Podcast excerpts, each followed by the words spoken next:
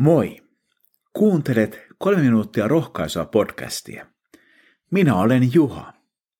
Ja sinä, rakas ystävä, olet kuulijani. Jumala tahtoo rohkaista sinua. Kuulemme Jumalan sanaa psalmista 149. Halleluja! Laulakaa Herralle uusi laulu. Kokoontukaa ja ylistäkää häntä, te Herran omat. Iloitkoon Israel luojastaan, riemuitkoot Sionin asukkaat kuninkaastaan. Ylistäkööt tanssien hänen nimeään, soittakoot hänen kiitostaan rummuin ja harpuin. Tänäänkin on hyvä päivä ylistää Jumalaa. Mitä muuta tuo uusi laulu on kuin Jumalan armon synnyttämää pelastetun kiitosta. Jumalan rakkaus saa aikaan ylistystä ja kiitosta. Seurakunta on kutsuttu yhteen ylistämään kuningastaan. Tässä annetaan hyvin voimakas kuva ylistämisestä. Rummut ja harput pauhaavat. Ilo on käsin kosketeltavaa. Ylistäminen ei ole tekniikkakysymys. Siinä on kyse Jumalan hyvyyteen ja rakkauteen keskittymisestä.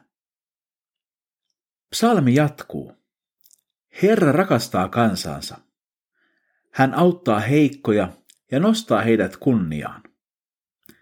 Iloitkoot Herran palvelijat hänen kunniastaan, riemuitkoon silloinkin, kun on yölevon aika. Heillä on huulillaan Jumalan ylistys, heillä on kädessään kaksiteräinen miekka. Tässä meille avataan jotain Jumalan hyvyydestä. Jumala rakastaa kansansa. Hän auttaa heikkoja. Hän on kerrassaan kaiken ylistyksen arvoinen. Tuosta kaksiteräisestä miekasta tulee mieleen kohta hebralaiskirjeessä. Siinä sanotaan, Jumalan sana on elävä ja väkevä. Se on terävämpi kuin mikään kaksiteräinen miekka. Se iskee syvään ja viiltää halki sielun ja hengen, nivelet ja luiden ytimet.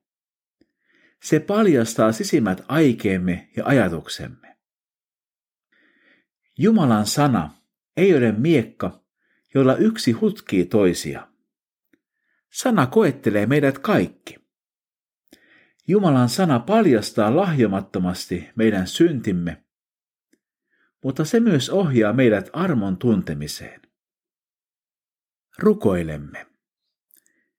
Herra, tänään kiitämme sinua uudesta laulusta, jonka olet antanut sydämemme. Kiitos sanastasi, joka on terävämpi kuin mikään kaksiteräinen miekka. Auta meitä kuulemaan sinun sanasi puhuttelua. Jeesuksen nimessä. Aamen. Siunausta ja iloa päivääsi.